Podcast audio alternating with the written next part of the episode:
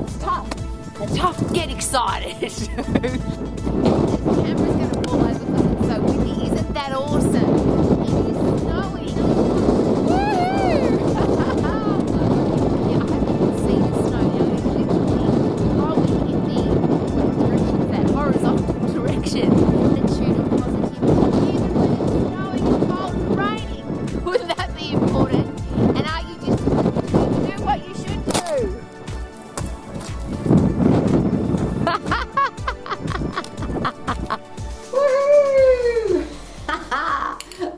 outside in the wild, wild weather, snowing and windy and raining and minus cold and just awesome. And the beautiful thing about weather is A, I've got no control over it. B, I want to just enjoy every weather experience that I have. And my all important question, which I was aiming to ask outside, but I'm sure the wind completely blocked my, my voice, uh, is if you are a leader, are you living the example of excellence with an attitude that's positive, an attitude that's never give up, that never gives up, and are you disciplined? And that's my simple uh, acronym for for leadership, which is L E A D, lead. Live the example of excellence with attitude and discipline. And obviously, attitude comes with two parts, which is never give up attitude and positive attitude. And that's exactly what I've had to come inside to do. I didn't give up on my my Romax today. I just had to do it in a different spot. And that's always the question that I ask because we always hear, "Oh, I can't do it. It's too hard." Versus if you're in a leadership role, should your attitude be, how can we do it? Not we can't do it, how can we do it? And there's so many examples that I just love to, I fill my head with these examples every day where people have been told, you can't, it's impossible, you could die, and they've gone and done it anyway. And the one that I always use because I'm an old lady and I love this example, in 1954, there was a gentleman by the name of Roger Bannister, and he was told that you can't run under a four minute mile. It's impossible, Roger. You just can't do it. In fact, exercise physiologists said to him that your muscles would melt. Uh, and I don't even know what that means physiologically, but he just didn't he didn't say okay all the, the exercise physiologists and all the professors at my university have said you can't do it he didn't listen he just said well what if we could how can I and what if we could? Could they be awesome questions to, for all of us to ask, let alone in a leadership role? Because when you're in a leadership role and somebody comes to you with an idea, they say to you, I want to do something that's never been done before, it's impossible. The rest of the world thinks it's impossible. You, as the leader, might even think it's impossible. But do we have the right to put our limited thinking onto somebody's idea? What right do I have to say to somebody, you can't, it's not possible for you? And there's a big long list of reasons that people are given. You're too tall, you're too short, you're too fat, you're too skinny, you're too old, you're too young, you're not smart enough, you don't have enough money, you come from the wrong place, you and there's a big long list of reasons why people can't do stuff. And if we, we um, that's a stupid thing about that conversation. I don't need to give somebody 50 reasons why they can't do it. They only need one reason. If they believe, anybody believes that they can't do it for one reason, is it possible that they'll never be able to do it? If I say I can't do it, what hope have I got? So if I'm in a leadership role and somebody comes to me with their idea, and even if I think it's impossible, even if it's never been done before, even if I think it's there's no way this person's going to be able to do that, what if we rephrase the you can't into what if you could? And how could you? What would you have to do to make that possible? And Roger Bannister decided that he was going to run a four minute mile and he ran under a four minute mile, and now it's normal. I'll give you another very cool example. Uh, when I started running marathons, the uh, the record time for marathon running was about, I think at the time, was two hours and 13 minutes. Like that was just the world record championship, world unbroken record. Well, in different and interesting conditions, the two hour record has actually been broken. So somebody has put on a pair of running shoes, they've run 42.2 kilometres, and they've done it in under two hours. In race conditions, it's normal now to run a 202, 203, 204. That's in fact a 204 now is probably considered quite slow. The Masters guys are running 204s. I'm sharing that with you because it was considered impossible to run a, run a marathon in under two hours.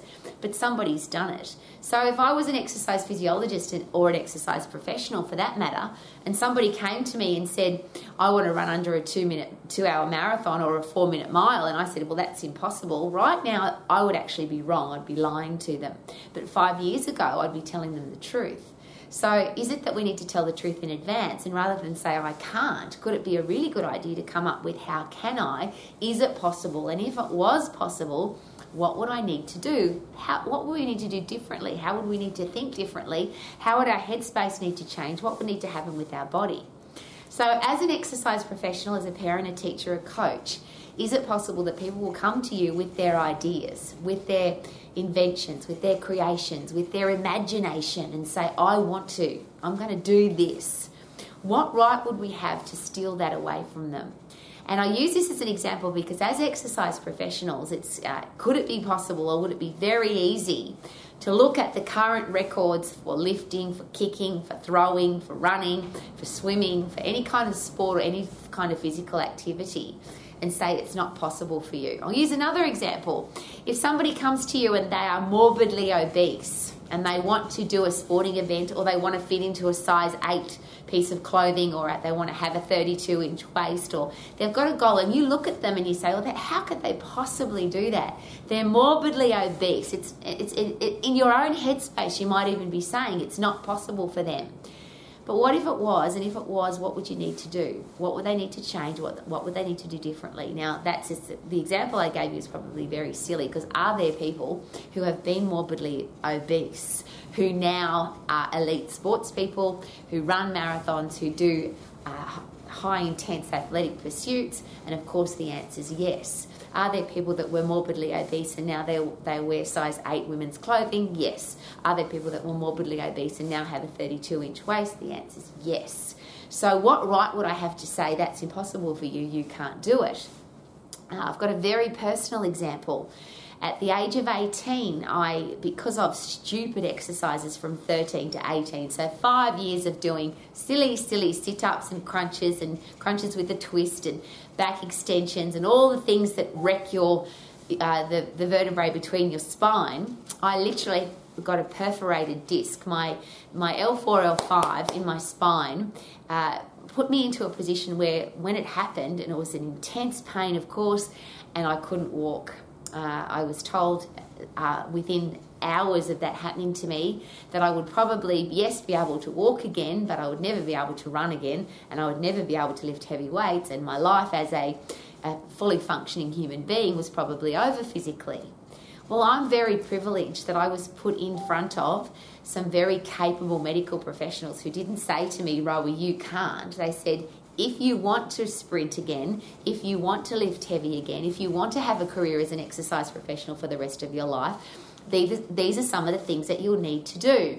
And the reason that that information came at me differently was because I went to a sports physician, not just a normal doctor. And the sports physician, the sports doctors, their job is to get elite athletes who have been destroyed and injured and broken and busted back onto the field because those people get paid a lot of money to play their sport. And I was, again, very privileged that this particular orthopedic surgeon said to me, Rowie, unfortunately, because you've been doing sit ups and you've been doing crunches and you've been doing sit ups and crunches with a twist and with speed and with momentum, you've busted your spine. You have a perforated disc L4, L5. But if you protect that, that broken area, if you get really strong abdominals and really strong lower back muscles and they work in conjunction with each other in the upright position in the way they're supposed to work, we will get you back sprinting, we will get you back lifting heavy. And here I am, a very old lady, many, many decades after that happened to me. And the impossible is not only possible, but I'm a living, breathing example of it every single day. So there's a couple of things there. Do we want to take people's dreams, steal people's dreams, tell them they can't do it? I really hope the answer is no. If you think it's not possible, is it possible in your own headspace just to consider that even if I don't think it's possible, are there other people who might think that it is? And there's just too many examples of people that were told, and I'll, I'll share again. Cars will never happen.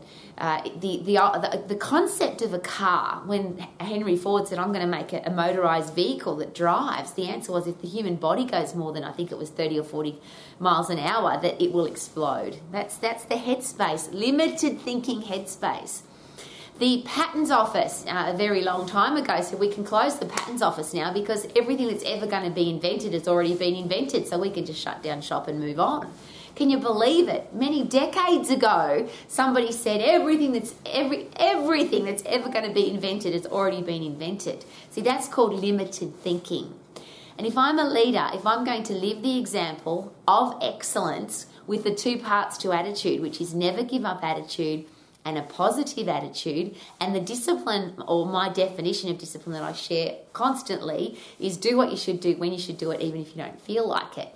If you've got a dream, if you've got a goal, if you've got something that's exciting for you, an ambition, a creation, an invention, the attitude of never give up is the first part to me that's the most exciting because I can't fail then. How could I fail? Because if the definition of failure is that I give up, if I never give up, I'll never fail.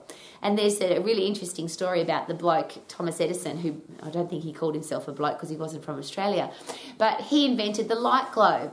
Now, there's stories about whether it took him 10 times or 10,000 times or 20,000 times, it doesn't matter. He didn't create the light bulb, light bulb the first go. He had to keep trying and keep trying and kept going and kept doing and kept going until he achieved. And when he did, people said to him, "How come you didn't you didn't give up? You've tried this depending on which story you listen to, 10 times or 10,000 times, or how come you didn't give up? And he said, I, I, all the times that you say that I failed, I didn't fail.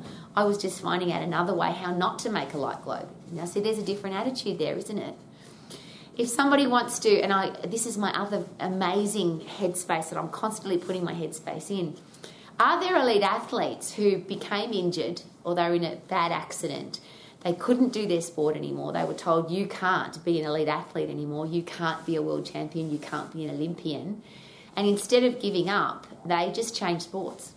So there's people who were runners and sprinters and and and uh, did upright sports who became either swimmers or Paralympic skiers or Paralympic something because they wanted to be an Olympian. So even though they got injured, they didn't give up because they got injured. They just looked for a different way to do it. So that's my, my three really important questions. Rather than I can't, it's how can I? Is it possible? And what would I need to do differently? What path would I need to take that's different? And one of the beautiful things about physiology that you and I have got on our side, if you understand how the human body works, when you keep your body really fit and really strong, physically, obviously, life's going to be better and life's going to be easier and you'll be able to do the things that you want to do.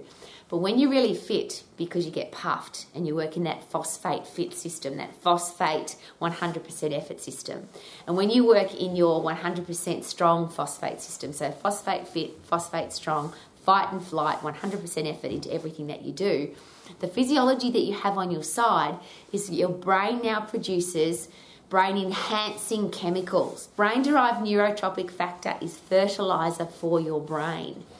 It causes neuroplasticity, so it changes the way you think, and it creates neurogenesis, new brain cells.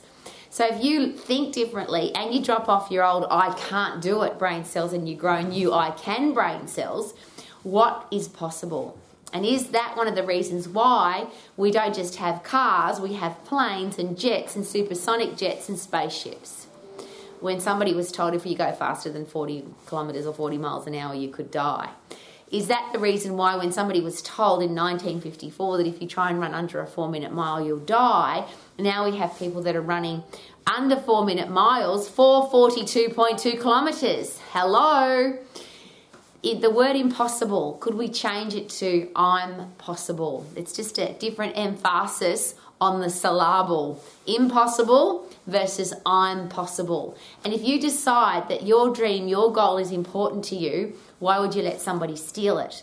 And if you're in a leadership role and somebody comes to you, number one, are you living the example of whatever you believe leadership to be? Are you living that example with excellence? So, at 100% effort in everything that you do. Do you have a positive attitude and do you have a never give up attitude so people can see that that's what you've got? And are you promoting that to other people? So if somebody comes to you and says, I want to, rather than I can't, you would say, Well, how can we? Is it possible? What will we need to do to make sure that you can do it? And then the last part, of course, is the discipline, which is do what you should do, which is, of course, I want to achieve my goal. When you should do it, nobody thinks we should procrastinate, but do it even if you don't feel like it. So, even if somebody tells you that you can't, even if you're tired, even if you're stressed, even if somebody's picking on you or they're being negative or they're just trying to steal your dream, discipline means I will never give up.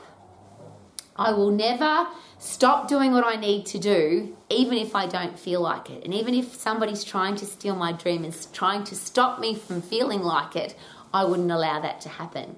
So, this, if I wrap all of that up, do you have a dream? Do you have a goal? Do you have something you want to do? why would you let somebody steal that from you? And if you're in a leadership role, if people are relying on you to live the example of excellence with a positive attitude, with a never give up attitude, and live your life with discipline, if that's what leadership could possibly mean, are we living that so that when somebody else comes to us with a goal, a dream, an ambition, a creation, an invention, we would say, yes, let's give it a crack? Wouldn't that be a great idea? Thank you for coming to Romax we started outside in the wind and the rain and, and the snow, and we just found a different way to get this very special message across, which is the only way that I could ever fail is if I give up. So if I never give up, I can never fail.